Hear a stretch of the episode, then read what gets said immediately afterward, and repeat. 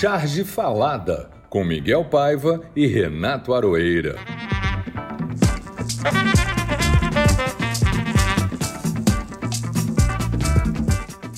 Olá pessoal, está começando o Charge Falada de número 18. E o bicho está pegando. Aliás, o grande cartunista Fortuna tinha um personagem maravilhoso, que inclusive era publicado na revista O Bicho. Era Madame e seu bicho muito louco onde um cachorro de bigodes era o acompanhante de uma senhora da alta sociedade decadente. Mas eu queria mesmo era falar da CPI, da pobreza aumentando, da fome, dos escândalos, do racha nas Forças Armadas, enfim, dessa sociedade decadente que estamos vivendo e a decadência se agrava por conta de um governo muito louco. Já nem sabemos mais para onde olhar e ter ideias. Elas vêm, nos atropelam, nos assolam e correm o risco de se tornarem banais. Mas não vamos permitir. Vamos ocupar o que pudermos ocupar para fazer este país voltar a ser um país muito legal e não muito louco. Lembra do bicho muito louco, Arueira? Lembro do bicho muito louco. Lembro também do Maluco Beleza, do Doidão do Beck, da Psicodelia, da Arte do Bispo do Rosário. Tudo gente muito boa, tudo gente bacana. Quase todos meus amigos lá do mundo da mente, me refiro aos psicólogos, psicanalistas e psiquiatras e não aos meus amigos imaginários. Considera que o fascista no poder, além de não ser muito louco, tem método, tem foco e tem objetivo. Para nós, esses objetivos são absolutamente insanos, esses métodos são criminosos e o tal do foco, aparentemente, é só uma baita obsessão pela genitália masculina e as suas adjacências. Sobre o racha nas Forças Armadas, eu vou te dizer o seguinte: gente armada, quando discute e discorda, atira para tudo que é lado. Ou seja, para o lado em que nós estamos. É verdade. é melhor nos protegermos. Mas, enfim, esses e outros assuntos desenhados pelos chargistas, cartunistas do Brasil inteiro serão temas aqui do nosso programa. E vamos lá para a nossa primeira sessão. A frase falada. A sessão da frase falada, que hoje vem em dose dupla. Vai, Aroeira, fala a sua. A frase falada, geralmente a gente escolhe uma frase que marca seja pela pertinência total, seja pelo absurdo total, ou seja pelo exemplo que eu vou dar aqui do Coronel Siqueira, que é um, um perfil de humor, que escreveu o seguinte: Fui fazer xixi hoje de manhã e ao tirar a cueca, eu vi o logo da Fiocruz. Estou apavorado. Achei que essa frase define bem o que aconteceu na semana. Não, essa, essa loucura dessa, dessa confusão com este símbolo fálico da Fiocruz, eu não sei se essa moça estava falando sério, ou se ela estava gozando da cara de todo mundo, ou se é uma obsessão dela de todo o governo Bolsonaro, de fato, entendeu? Ver um símbolo fálico em tudo, até na torre da Fiocruz. Bem, eu acho que da Damares ao Salles, esse pessoal só vê, só vê símbolo fálico. Basicamente, o Salles quer derrubar eles todos, que é por isso que ele corta todas as árvores que ele encontra no caminho. Né? Basicamente, a Damares só pensa nisso, as médicas, como essa que estava aí, e assim por diante. O próprio Bolsonaro e família também falam muito no assunto. É, aliás, eu, eu, eu, soube de uma notícia hoje interessantíssima que a Damares tinha levado não sei quantos juristas evangélicos para uma reunião na ONU, foram todos barrados. Ela, eles não, não foram aceitos, não, não estavam na lista. Mas a minha frase para ter uma dupla que eu achei realmente, eu assisti e achei o máximo. Eu achei que ele estava brincando também.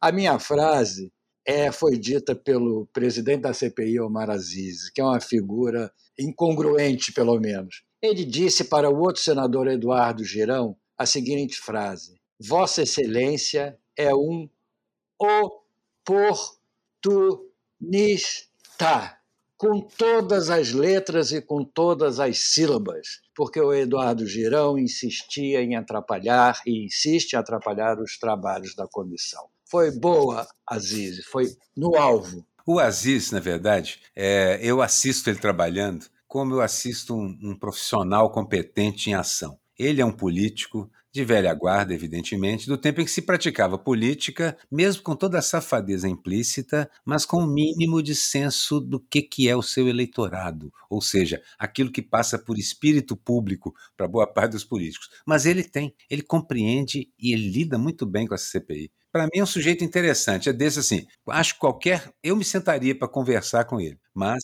Não, eu também, eu também. Ao contrário deste Eduardo Girão. Não, esse. Que realmente é uma besta dos quatro costados. Me desculpa, é uma besta do apocalipse dos quatro costados. Eu, é, é interessante em relação ao Omar Aziz, agora nesses tempos de pandemia, e já que nós estamos fazendo um programa falado, é a diferença do rosto dele entre a parte coberta pela máscara e a parte descoberta. Quando ele tira a máscara para beber água ou café, não tem nada a ver a parte de baixo com a parte de cima. É engraçado isso. É a observação que a gente faz nesses tempos de pandemia.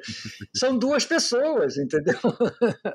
Miguel, assisti hoje um filme, não sei se de humor ou, ou flagrado por câmera de segurança, de um sujeito sendo assaltado, Colômbia ou Bolívia, sendo assaltado. O sujeito é assaltado com alguma truculência, leva o notebook dele, de repente o cara fala alguma coisa, o outro olha para ele, aí o que estava sendo assaltado tira a máscara. Aí o outro bota a mão na cabeça, devolve o notebook, abraça. São amigos. São amigos. pois é, exatamente. Eu não sei se eu quero sentar e conversar com a parte de cima ou com a parte de baixo do rosto do Aziz. Juro por Deus. Pois é. Ainda estou em dúvida. Mas, enfim, vamos aproveitar, já que vocês todos não estão vendo nada, e apresentar o nosso convidado de hoje, que é o cartunista e chargista mineiro, mais um, Quinho. É impressionante a inflação de cartunista e chargista mineiro, mas eu vou insistir porque são bons, são todos bons e merecem estar aqui representando o não pior estado de Minas Gerais. O Quinho nasceu em Manhuaçu, na zona da Mata Mineira. Em 1969, quer dizer, um jovem mancebo. Em 1995, venceu o Salão de Humor em Fio e foi contratado pelos Diários Associados em Belo Horizonte. Trabalhou no Diário da Tarde e depois passou a integrar a equipe do Estado de Minas. São 25 anos de carreira. E ao longo dessa trajetória, contribuiu com várias publicações e conquistou vários prêmios nacionais e internacionais, como quadrinista, cartunista, ilustrador e caricaturista. Entre eles, ganhou o Festival Internacional de Quadrinhos, o Salão Carioca do Moro, o Salão Internacional de Piracicaba, o Troféu HQ Mix, o Troféu Libero Badaró, Society for News Design nos Estados Unidos e recentemente the European Newspaper Award. Enfim, ele ganhou todos os prêmios, entendeu? Ele não, não deixou nenhum para gente. Em 2020, além de tudo, quem o ganhou junto com Aroeira e mais não sei quantos desenhistas, 180, se não me engano. 103. 103. O, ple, o prêmio Vladimir Herzog na categoria Prêmio Destaque Vladimir Herzog Continuado. É aquela famosa charge do Aroeira fazendo história do que aliás foi absolvido agora definitivamente por uma sentença é, a palavra não seria essa. Não, né? foi arquivado. Né? O processo foi arquivado, definitivamente, creio eu, por uma juíza do Rio de Janeiro. E aí, assunto encerrado, a charge venceu, o humor venceu, a liberdade venceu, enfim. Aroeira, antes do que eu entrar, a palavra é sua, já que você foi o inocentado da vez. Olha, bacana. A, a juíza deu uma sentença muito interessante. É, me espinafrou na sentença toda, disse que a charge era de mau gosto, que eu não, eu não conheço história e que eu banalizo o mal. Acho que ela leu, leu atravessada a Ana e a estar com aquilo desceu torto. Né? Mas tudo bem, ela arquivou o processo. Então, como você diz, a liberdade de expressão ou de imprensa, ou ambas, sim, elas ganharam. É claro que fica essa, esse pequeno travo, uma coisa que as pessoas muitas vezes acham é que nós, cartunistas, temos um mau gosto, que a gente tem um gosto tão apurado que a gente não consegue não comentar as delicatessens que eles jogam em cima da gente. Basicamente é isso. É verdade, é verdade, é isso mesmo. Mau gosto tem eles. Olha só, o Quinho, a principal característica dele, que o torna capaz de compreender tudo isso. Ele é um craque do desenho. Ele faz parte, na verdade, de um seleto time de futebol de salão dos Papa Prêmios aqui no Brasil, que é o Quinho, o Dálcio, o Caú, o Fernandes. Não, não é isso, Kim? Não são vocês que papam os prêmios todos impressionante, internacionais? É impressionante. Todo ano eles colocam lá os prêmios que eles ganharam, são, são fantásticos. Mas também eu citei quatro dos maiores desenhistas que eu já vi, né? E cartunistas, impressionantes. Então é um prazer ter o Quinho aqui, mas eu queria ressaltar a principal qualidade do Quinho. O Quinho, como quase todo mundo, é mineiro. e o Quinho, o quarto de troféus do, do Quinho parece o vestiário do Flamengo, assim, cheio de troféu, né, Quinho? É, mas não, mas os do Quinho são honestos. Olha, nem eu sou flamenguista e muito menos Oroeira. Queria deixar claro. Quinho, a palavra é toda sua. Olá, tudo bem? É, bom, gente, prazerão falar com vocês aí, artistas que eu admiro muito, né? Pessoas muito legais. Muita coisa bacana aí, tem que sair dessas mentes aí, né? Arueira imbatível, né? Dando mais porrada que o Mike Tyson na fase áurea, dominando muito bem novas linguagens, e consequentemente cada vez melhor, né? Miguel vai falar o quê, né? E sempre acompanhei aí, Radical Chico, um prazerão falar com você. Todo gatão de meia idade, né? Parcerias lendárias, né? Zé Rodrigues, que eu adoro, cara. Pô, falar o quê? Opa, Boa lembrança. Você citou o bigodinho do Fortuna, do cachorrinho do, da Madame do Fortuna, aí eu lembrei do bigodinho do Paulo do Paulo Betti, não, do Ed Morte, né? O Paulo Betti estava sem bigode, né? Do Ed Morte, é, exatamente. É, do Ed Morte, né? Eu senti falta da... O Paulo Betti fez sem bigode, eu falei para ele, mas vocês... Não, não... Eu falei, vocês tiraram a característica principal do Ed Morte. É aquele bigodinho sem vergonha, né? Bom, eu, é, mas o Fernando Caruso fez recentemente, né? Ele tem um bigodinho. Na versão do do Fernando Caruso, na Multishow, no Multishow? No, ah, é foi, eu acho que foi no Multishow. O Veríssimo é que dizia, o Ed Morte sorria para um lado e o bigode para o outro. e o bigode ia para o outro. Isso. é, e, eu, pô, então um prazerão imenso falar com vocês aí. Vocês são dois caras que eu admiro muito, né? fico emocionado de falar aí com vocês. Mas a, a, bom citar aí que eu nasci em Manhuaçu e tal. Vocês sabem quem nasce em Manhuaçu é o quê? Não sei, não sei, diga lá. Não ouso pronunciar. Bom, quem nasce em Manhuaçu é manhuaçuense. Mas eu aqui sou um manhuaçuíno, viu? Pode ficar tranquilo aqui.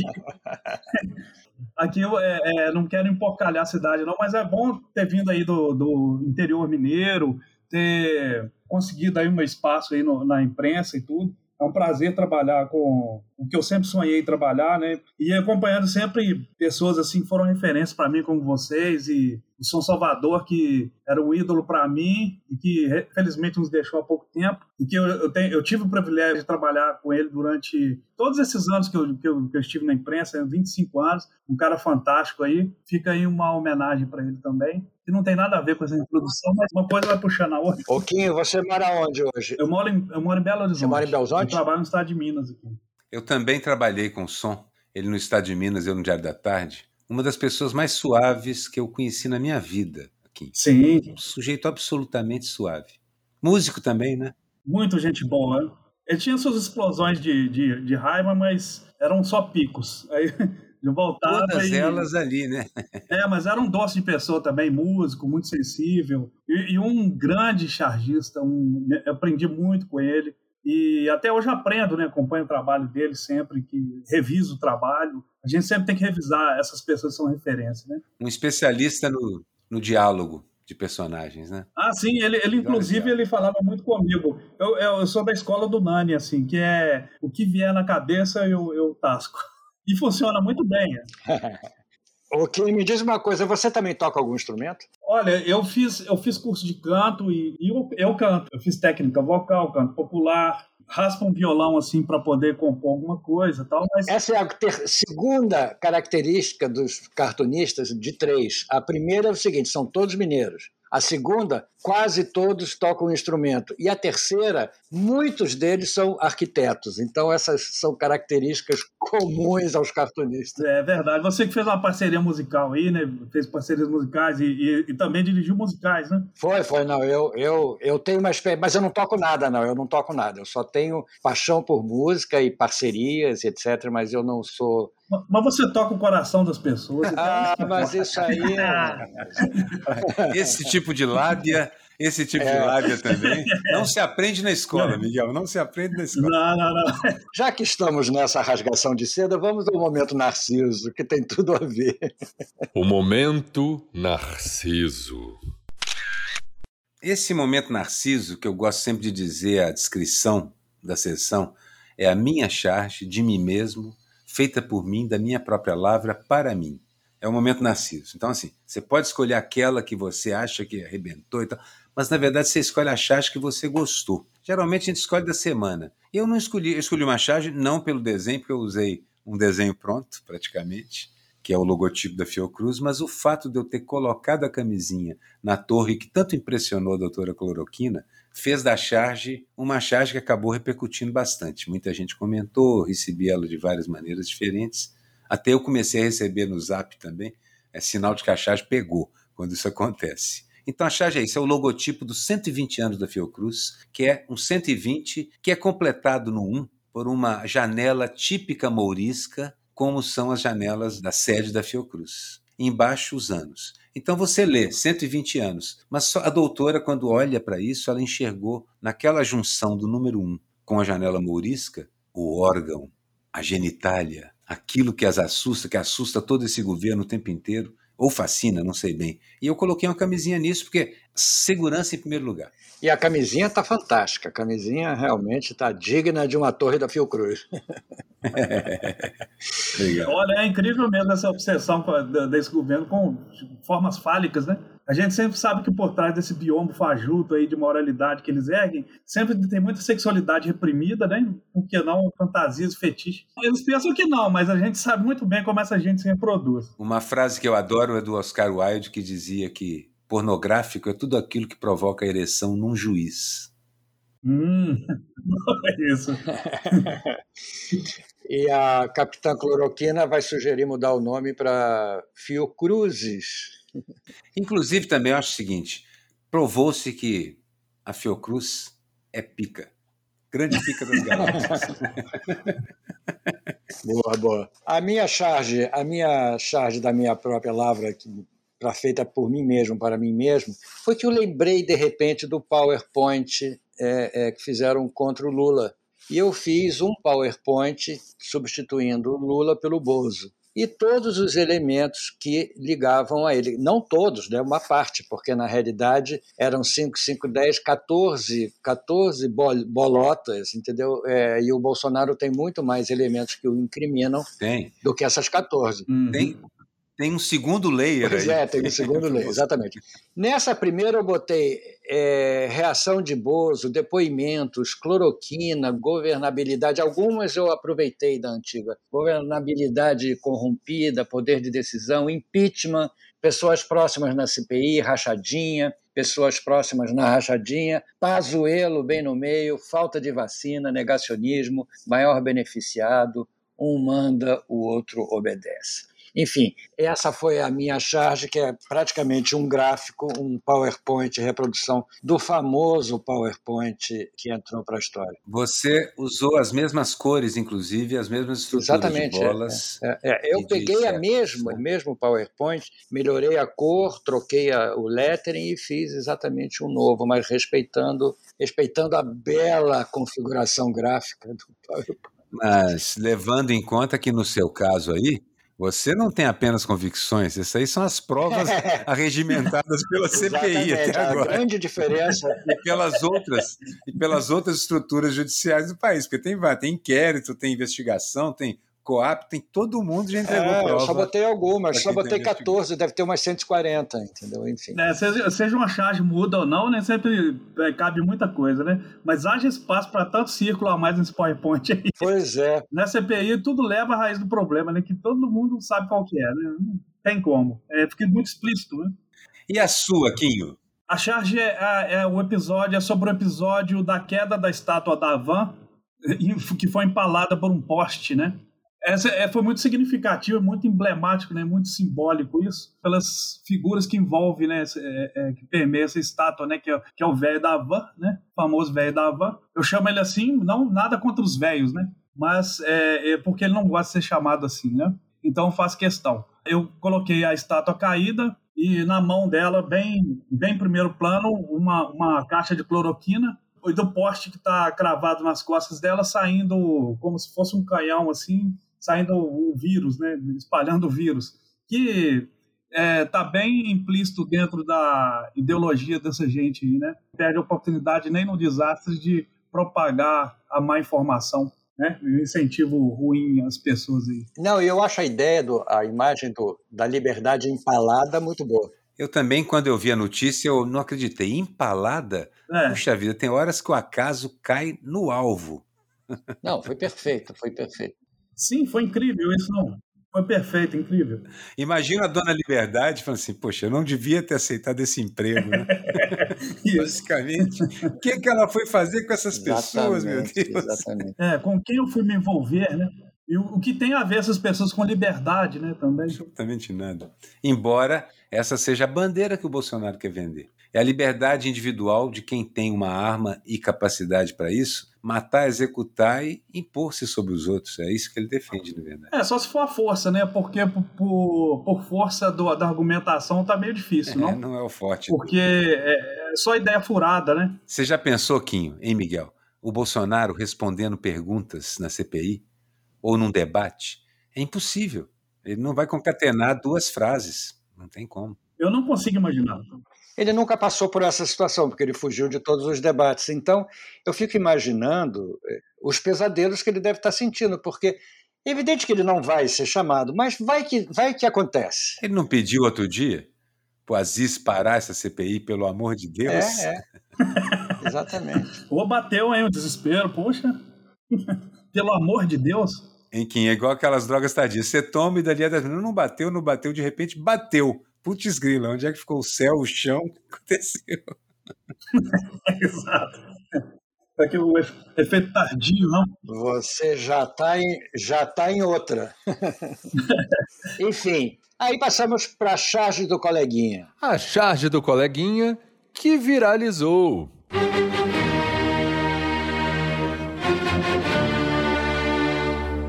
Quinho, você escolheu o charge do coleguinha? A charge do coleguinha, a charge do coleguinha, vou escolher aqui a do Duque, é, do cartunista Duque, que é o esse dito cujo, esse, esse personagem coiso aí em cima de uma pilha de crânios, perguntando, e daí?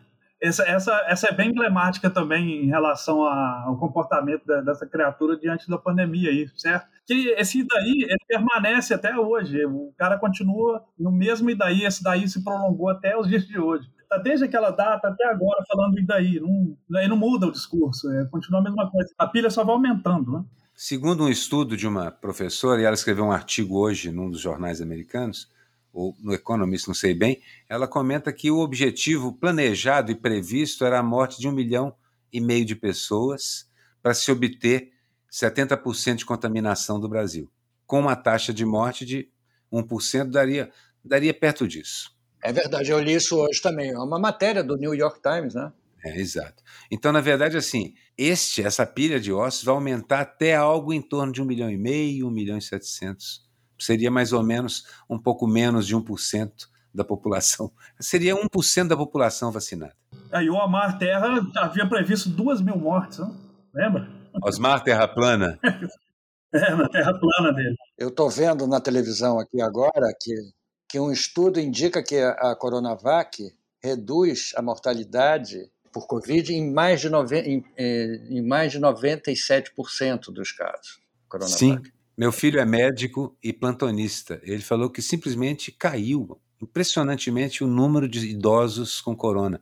Simplesmente desapareceram do hospital porque pararam de, de ter sintomas graves. A mortalidade é realmente reduzida com vacinação. É, infelizmente, infelizmente não foi o caso do nosso querido Nelson Sargento aí, né? Que não. Foi vacinado e agora estão usando. É, mas o Nelson, Nelson é um caso delicadíssimo, 96 anos. Sim, sim. É muito difícil, assim, um sopro pode complicar. Uma indisposição leve que poderia ser causada talvez numa pessoa mais jovem, poderia complicar para ele, porque é muito idoso. E a gente tem que pensar também o seguinte: há uma estatística, e estatística é uma das palavras mais terríveis que eu conheço. Estatística significa que é uma loteria.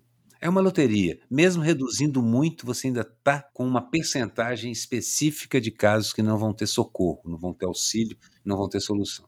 Levando em conta o lado de lá, os negacionistas estão usando esse fato da forma mais odiosa possível para dizer que as vacinas não funcionam. É uma mentira deslavada e típica deles. Eles, não, eles se aproveitam de uma notícia ou duas que são verdadeiras, inserem no arcabouço de mentira Até aqui. É, exatamente, eu vi. Está completamente distorcido. Isso, isso é completamente asqueroso. O, ontem o Eduardo Girão usou essa, essa argumentação fajuta, uma coisa asquerosa, assim, na CPI. É, exatamente é, em cima da morte do Nelson Sargento, né? É, querendo, querendo falar da ineficácia da vacina, né? Assim, bom, enfim. Daí o oportunista que ele levou nas fuças, né? Ficou na cara, né? E para contrapor, está aqui, a Pfizer, a vacina da Pfizer reduz 99% as internações e a Coronavac 95%. É, é pesquisa feita no Uruguai, para você que eles estão aplicando as duas também. Então você vê o efeito é, que as vacinas causam. Mas, enfim, voltamos ao nosso chargista que deu o que falar, que eu também escolhi o Duque. Eu escolhi o Duque, achei até que você ia dizer, ia falar a mesma charge, mas a minha é um mendigo sentado segurando o chapéu, a mulher do mendigo, do pobre, né? Claro, né? não é nem mendigo, coitado, o pobre trabalhador que está lá pedindo dinheiro na esquina, a mulher dele está com o bebê no colo, e aquele desenho do Duque que é realmente inacreditável. É, eu e a mulher dizendo assim, nenhum real? E ele diz, e ainda vai piorar quando o Banco Central lançar a moeda digital. É, muito bom, muito bom. É, exatamente. É.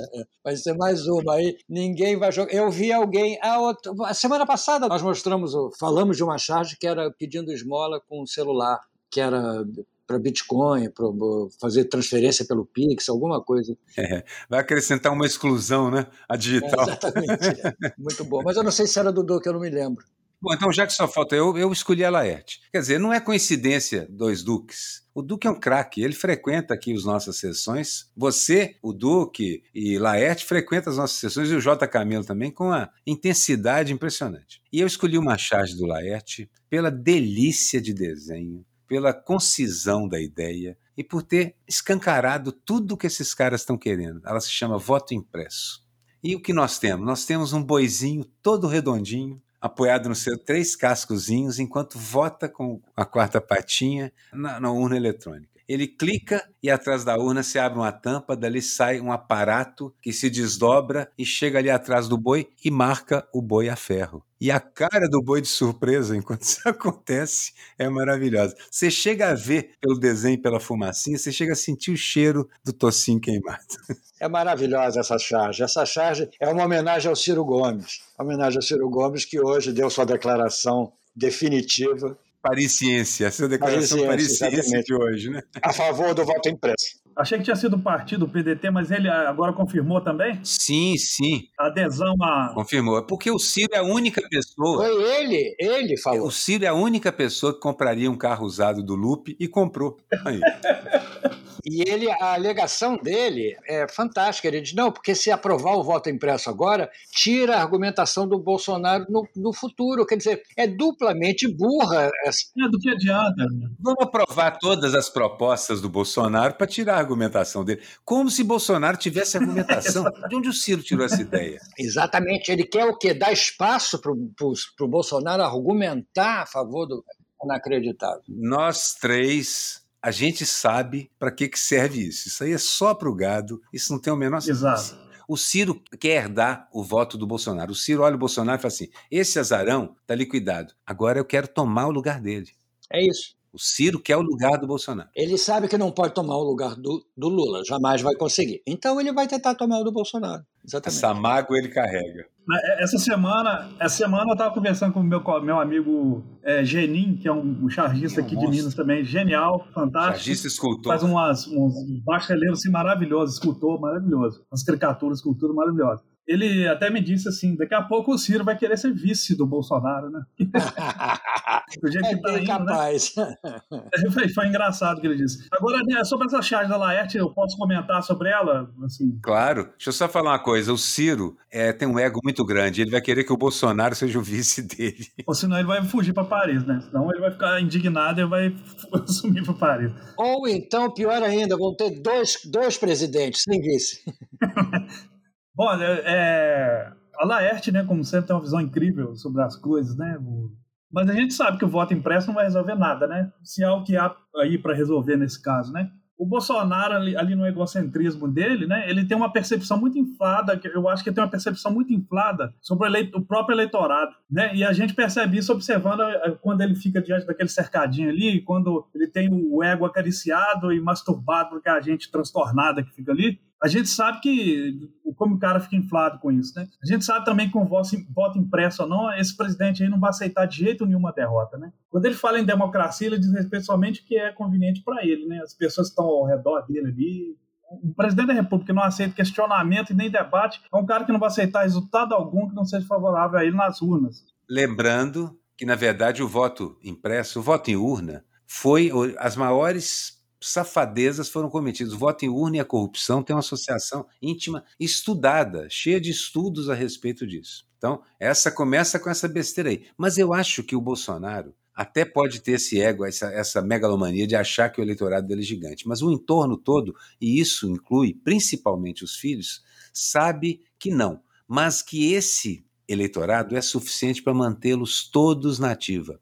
Eles, os filhos todos, inclusive o que está vindo aí, o Renan, o Renanzinho, todos eles vão ser eleitos, vão pegar cargos, claro que vão. Assim como também a doutora Cloroquina, o Pazuello, se eles quiserem se candidatar, com uma ordem do bolsonarismo, eles são eleitos. Eles sabem. E esses 20% que eles têm elegem pancada. Essa turma toda está disputando. É esse essa fatia. O Bolsonaro é fato, é página virada, mas o bolsonarismo não. Uma fake news que eu ouvi o que eu inventei é que o Renanzinho foi visto num cartório tentando mudar o nome. Para Jairzinho, talvez? Para Jairzinho, porque Renanzinho não, ele não, não quer, não Renan pode, ele não, quer nada. Não, ele mas, quer a distância. Mas o Renan já está se preparando para ser membro da família política. Tanto é que já está envolvido em escândalos e já tem um inquérito ou dois. É verdade. Enfim, Vamos adiante e passamos para a nossa charge histórica. A charge histórica. Pode ser tanto histórica é, cronologicamente, que foi criada há muitos anos, quanto revelar algum fato histórico. Arueira, é toda sua a charge histórica. A minha charge histórica, na verdade, é toda do Quinho. É uma charge quando a gente atingiu a marca de 2.349 mortos num dia, e o Kim desenhou seis Boeings caindo. Seis Boeings caindo, se despedaçando, e todos eles pintados naquela a maneira dos aviões com a bandeira brasileira. São seis aviões caindo. E nós tínhamos a, a média de 2.349 naquele dia, que aliás é uma que a gente tem vivido ultimamente. Nós temos, depois de atingir um pico de 4 mil e tantas mortes por dia, a gente recuou um pouco e estamos fixos e agarrados em 2100, 2120, 2200, todos os dias. E vai piorar se vier a terceira onda, como todos os cientistas estão prevendo. Então, essa é a minha charge histórica, porque ela foi publicada há um bom tempo, mas ela ganhou a dimensão de historicidade que a gente fala, permanência. É, apesar desse número ter, mudar sempre né, e aumentar, né, eu, eu procurei, através da imagem, demonstrar que o impacto visual em cima disso é grande, entendeu? Assim, é, é, para a pessoa cair na real, sacou? Olha só, tanto gente está morrendo aqui, é, é, como se fossem esses Boeings. É um exemplo bem usado, né? O pessoal fala, olha, isso é equivalente a tantos Boeings caindo tal. Mas como eu, até então eu não, havia, eu não tinha visto ninguém desenhando isso, eu resolvi desenhar. Mas na verdade eu não tenho muito mérito, assim, é uma coisa que já estava no ar, entendeu? Mas, Kim, o que nós fazemos é desenhar literalmente o que a gente vê. Mas o que a gente vê pode ser um ditado popular sendo aplicado. Eu quase nunca acho que eu tive uma primeira ideia. É quase impossível, são 7 bilhões de pessoas e milhões delas estão desenhando charges, na verdade. É verdade. Eu, eu não acredito muito nessa unicidade, mas eu acredito muito o seguinte: nós desenhamos para todo mundo entender. Esse, para mim, assim, é o, é, é, é, o dístico do cartunista. Se houvesse uma Associação Mundial dos Cartunistas, essa frase deveria estar escrita em latim. Nós desenhamos para todo mundo entender. É. E é o que você fez. Você desenhou para todo mundo entender. Verdade. E muitas vezes é dito, é esfregado na cara, e a gente, eu sempre achei que a gente, a gente, o papel da gente é pegar o ângulo do mesmo fato que todo mundo viu, que ninguém estava vendo. Levantar um pouquinho a anágua do personagem e mostrar o que ele está usando por baixo. É o que a gente faz. Isso. É, olha, você falou, falou muito bem aí, é, esfregar na cara. Né? É uma expressão que você usou brilhantemente aí e que definiu bem o, o que eu poderia ter dito. Eu só queria esfregar na cara de, de quem visse a charge do que, para ter uma noção do que está acontecendo realmente. Olha, olha isso aqui. Tá vendo? Não é, não é só número. O número está por detrás disso. O que está à frente disso é uma coisa muito mais chocante e que chocava tanto anteriormente e que agora já não choca tanto, né? Porque as pessoas querem tratar isso como número. Não são so, somente números. Você vê o desdém como o presidente é, trabalha essa questão assim como se fosse. Você fala de morte para ele, ele pula por cima como se fosse nada. É um cadáver caído no chão e ele, é, ele continua o passo por cima e não tá nem aí e tal. É um cara que não liga para a morte, né? Não, ele só tem um alvo ali que é a reeleição dele acabou.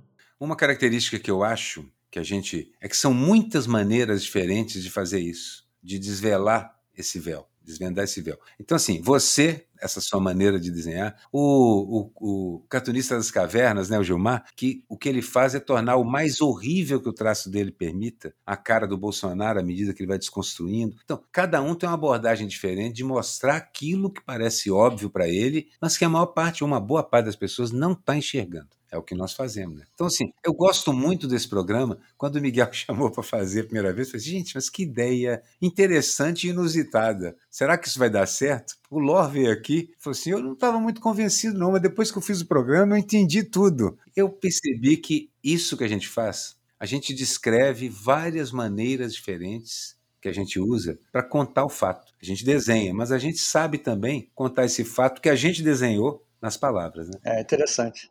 A, a, a, charge histórica dele que você escolheu é uma charge que não é a charge é, cronológica, não é a charge que faz parte dos livros de história, mas ela fará. está fazendo história, porque ela está contando. Ela fará tá, parte. Tá, tá um fato histórico, né? Fará.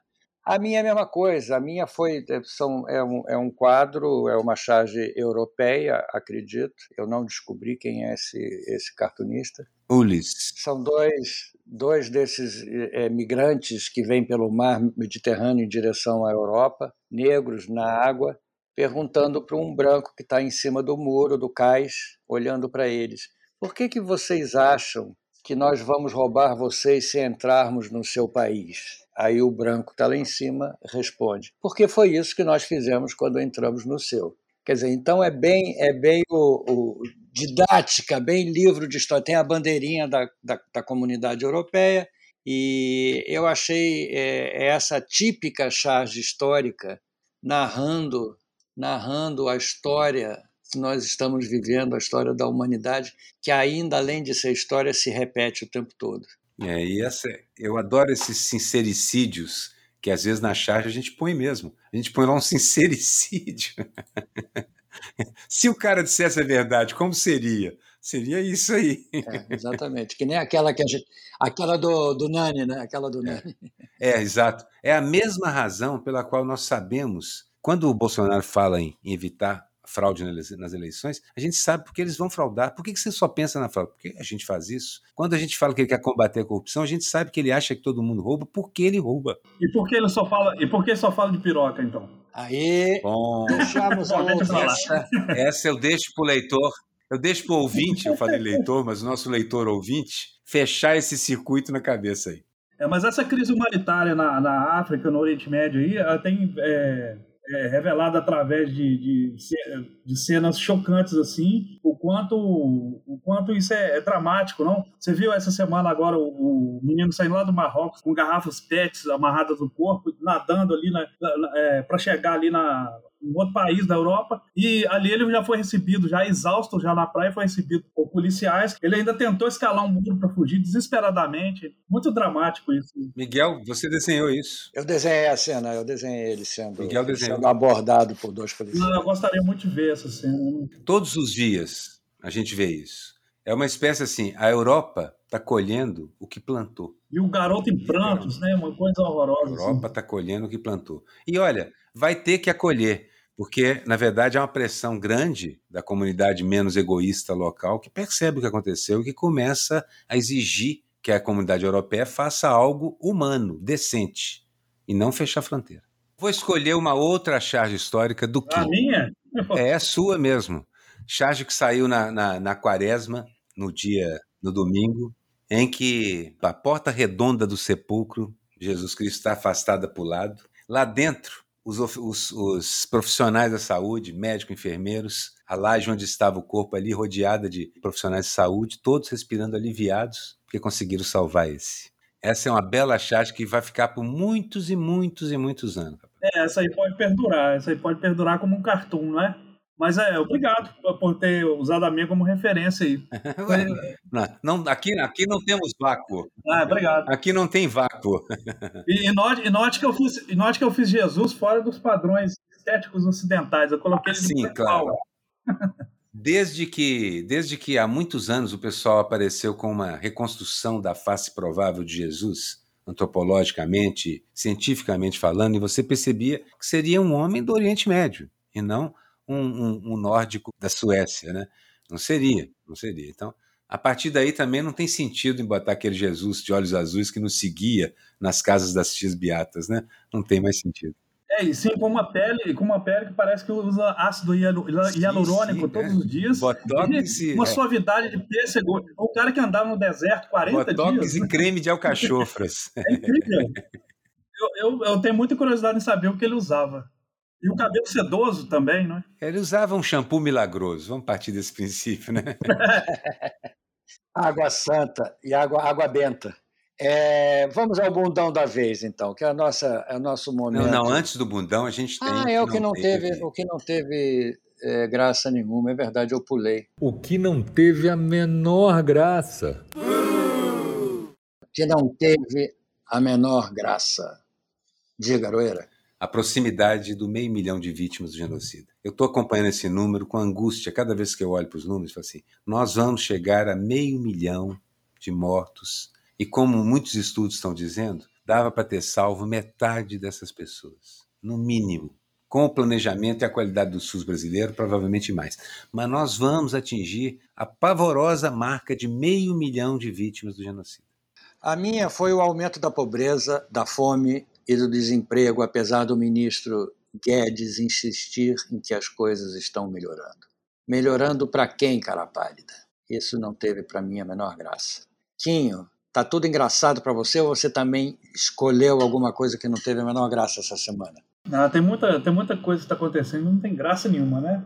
É, a própria, eu acho que a sucessão de mentiras na CPI por parte dessa tropa de defesa do Bolsonaro é uma, uma coisa que não tem graça nenhuma também, né? Você vê ali quantas vezes é, é, já chamaram a atenção das pessoas ali sobre a questão de, de ah, você está fazendo uma piada, isso aí é uma piadinha e tal. Aqui não tem piada, aqui a gente está falando de mortes aqui, de vidas que foram perdidas e realmente isso faz muito sentido. E eles continuam mentindo. E continuam mentindo, é, é, desdenhando das mortes eu não acho, eu acho que isso é completamente sem graça mesmo.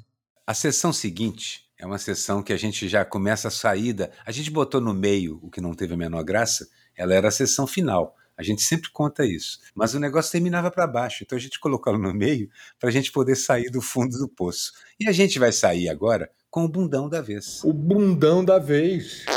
Porque o bundão é sempre um personagem de quinta categoria. Já foi um bundinha uma vez, né, Miguel? Mas basicamente, vamos rir disso tudo. Quer escolher o seu, Miguel? O meu foi o senador, o jovem senador Marcos Rogério, e sua, ele é do DEM, parece, né? E sua insistência, diria até corajosa, em apoiar o governo Bolsonaro. Ele é daqueles que chegam em casa cansado, se jogam no sofá e dizem: que guerra! Eu digo, tão jovem e já tão reacionário. Vai entrar para a história por aquela entradinha de cachorro que tem na parte de baixo das portas. Olha, meu bundão, ninguém tira esse troféu do Bolsonaro. Aglomeração motorizada, o golpe diário na nação, sempre prometendo o golpe que ele vai dar. E agora golpe nos colegas também, porque resolveu peitar o comando do Exército, que quer disciplinar o Pazuello, que aliás é outro que já foi bundão várias vezes aqui, e não pode disciplinar o Pazuello porque o Pazuello agora caiu nas graças do bundão mó. Esse troféu, nessa semana, é do Bolsonaro. Às vezes eu vario, mas o Bolsonaro frequenta muito essa enorme cadeira de bundão. Ele insiste, né? Insiste. Você escolheu algum, Quinho? É, como o Bolsonaro, né? A família Bolsonaro aos concursos aí, né? Acompanhado de todos os seus assessores ministros, esses ônix Lorenzoni. Ó, concurso? É, foi ó, isso ó, mesmo? Ó, concurso. A família do Bolsonaro é o concurso, é, é, é isso? concurso, isso.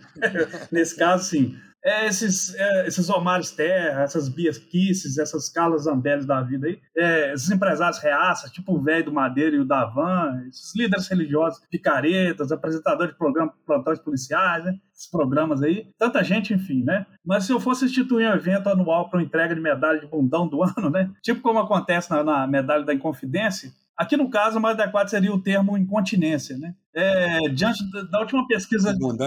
Diante da última é, pesquisa de queda de popularidade, é, na qual ainda inacreditáveis 35% seguem apoiando esse governo com nuances claramente nazifascistas, eu acho que eu daria a medalha de bundão da vez para essa massa de 35%, que ainda se retorce de todas as formas a fim de passar pano para essa merda toda, eu acho. Eu acho que é uma massa, uma amálgama de, que merece uma medalha de bundão. Merece. Mas graças a Deus, isso é nas pesquisas telefônicas. Nas presenciais, que é estatisticamente mais preciso, eles caem para 20 e poucos por cento. Merece. A medalha continua deles. Continua. Mas a turma, graças a Deus, é um pouco menor, de 24, 23, 22%.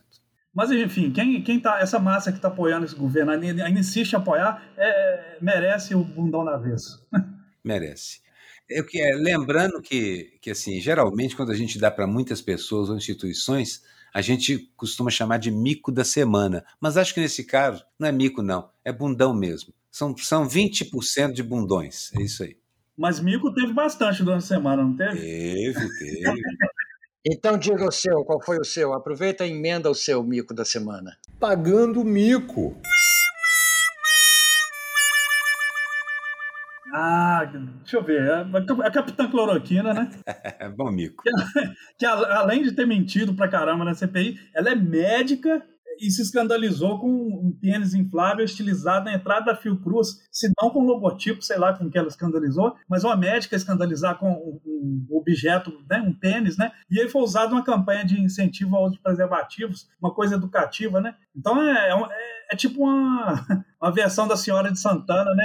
2021, né? Mas na verdade, o que ela viu, Kim, é o seguinte: é porque a, o prédio onde funciona a Fiocruz é um prédio de, de arquitetura mourisca. Sim. E ele tem janelas que tem no alto aquelas pequenos aumentos que parecem, como eu posso dizer, uma chapeleta. É, glandes, que parecem glandes, glandes. Ou no vulgo glandes, chapeletas. Glandes. Grandes glandes. Isso a impressionou. E isso a impressionou muito. Foi isso que aconteceu. É, a, a, Senhora de Santana, né? 2021, versão 2021, né? Merece, ela merece. Realmente. Agora, as, as, figuras desse governo, as figuras desse governo realmente têm um problema sério com figura fálica, né? Com questões relacionadas ao ânus, etc, né? É demais. O Bolsonaro, Bolsonaro fazendo piadinhas infames com o tamanho do pido japonês, né? Ia falando que é uma rosquinha, a Damares falando em criança manipulando pênis de borracha, é, Carlos falando fake news sobre madeira de piroca. É, mas sobre médicos, é muito... a médica que vê órgãos em tudo, mas o, como, olha, um colega nosso, cartunista, o Lor, que é médico, Sim. diz, para quem quiser ouvir, o seguinte: há um engano em achar que a medicina é formada por um batalhão de pessoas sábias. Não. Uma parte deles sequer acredita em ciência. Uma parte simplesmente não enxerga a medicina como algo conectado à ciência. É, isso é chocante, não? É impressionante, mas é chocante isso. Chocante. Bom, vamos ao meu mico. O meu mico, mico pagando o mico. O meu mico foi o representante do governo brasileiro, por acaso, o presidente da República, tendo que usar máscara na posse do presidente do Equador. Ué, ele não é contra a máscara? Por que colocou? Se me permite completar o seu mico, Miguel, e ainda disse: estou aqui dando mau exemplo ao colocar a máscara. Exatamente. É um mico, é um mico latino-americano, digamos assim. O seu Aroeira? Olha, o meu mico é autobiográfico, na medida que eu acho que quem pagou o mico nessa semana que passou foi o ex-ministro da Justiça, atual chefe da, da Advocacia da União, se não me engano, tendo que engolir o arquivamento definitivo do processo na Lei de Segurança Nacional que ele tirou da cartola para jogar em cima de mim e do Noblar. É isso aí. Merece o nosso destaque e a nossa homenagem. Não a ele, mas a você. É, não, ao Mico. A nossa pequena homenagem distorcida, que é o Mico. Ao Mico, exatamente. Tá, então nós vamos, para encerrar o nosso, nossa escolha da semana, vamos ao meme, ao meme que viralizou. O meme que viralizou. O seu, Aroeira, o seu é ótimo, Aroeira. Pode... Eu adoro meme, eu adoro meme. Meu meme é simplesmente uma frase num fundo colorido, que o Edmundo Aguiar postou e eu não sei se, se é dele, mas que apareceu. Moto faz muito barulho, mas o que decide a eleição é trem, ônibus, van e metrô. Muito bom. E a minha, o meu meme foi uma, uma foto que viralizou também de um boneco inflável na Praça dos Três Poderes, em Brasília, do Bolsonaro, inflado, vestindo a morte com a, aquela roupa preta com capuz da morte, com a faixa presidencial toda ensanguentada, segurando uma caixa de cloroquina toda ensanguentada também. E isto é um boneco inflável. Esse boneco foi retirado rapidamente da manifestação pelas forças policiais de Brasília, mas não antes de viralizar a imagem é, por todo o país. Então, é o meu meme foi esse. Você escolheu o meme? Escolhi. Escolhi aqui, e coincidentemente também é uma frase, como o Moroeira também. É, essas frases são demais, eu também adoro memes, né? Esse aqui é. A minha frase é o seguinte: tratamento precoce seria a mãe do Bolsonaro ter tomado anticoncepcional. Esse seria um tratamento precoce. Grande, grande frase. frase. Grande, um bom grande. tratamento precoce. Muito bom. Bem, precoce o suficiente. Esse é, o, esse é o tratamento precoce que o Brasil teria precisado. Né? Exatamente. E ele queria ser jogador de futebol, alguma coisa, o pai não Quem? quis. É. Bolsonaro? É, oh, meu é. Deus, por que, que não deixaram é. Hitler entrar na, na Escola de Belas Artes? Por que, que não deram uma posição de lateral direito para o Bolsonaro? Não, você já viu fazendo embaixadinha? Exatamente, ele queria ser jogador de futebol, enfim, teria sido, teria nos poupado de muito sofrimento. Você já viu uma cena patética dele tentando fazer embaixadinha? Não é mais patética do que ele fazendo, fazendo flexão tem, de mergulho? Tem um, vídeo, tem um vídeo, tem um vídeo, é pior, é pior. Você tem que buscar isso aí. Todas as pessoas deveriam ver isso. Quem escolhe Ernesto Araújo como ministro das Relações Exteriores tem que fazer embaixadinha. É, tem que fazer embaixadinha de baixa qualidade. Aliás, Miguel. Terraplanista Sugestão né? de sessão, hein?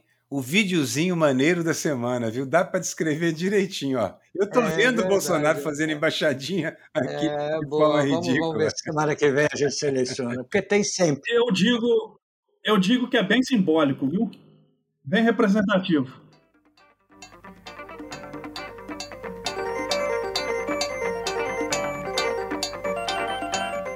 É isso aí, gente. Com essa com, esse, com esses memes, nos despedimos do Quinho. Quinho, foi um papo ótimo. Ó, Quinho, um prazer, rapaz, falar com você. Você, aqui. como todo cartunista mineiro, não nos desaponta. Você, além de ser um excelente cartunista, é, um, é ótimo de papo. Só faltou a cervejinha, um cafezinho, um bolinho de fubá. Não, não, não, não. Pão de queijo. Pão de queijo, é. Lá em Minas não tem bolinho de fubá, né? Bolo de fubá. Bolo de fubá, bolo de fubá. Quando você fala bolinho de fubá é um bolo deste tamanho. Mas não é uma broinha, né? Broinha. broinha. É uma broinha. Então foi isso, gente. Foi um prazer esse bate-papo. Esse foi mais um Charge Falada de número 18. E eu lembro a vocês que o Charge Falada é um produto da Rádio Garagem, o estacionamento do seu podcast. Tem a direção de Edson Mauro e a edição final da agência Mirage. Muito obrigado. Tchau, Aroeira. Tchau, Quinho. Até a próxima. Charge Falada, com Miguel Paiva e Renato Aroeira.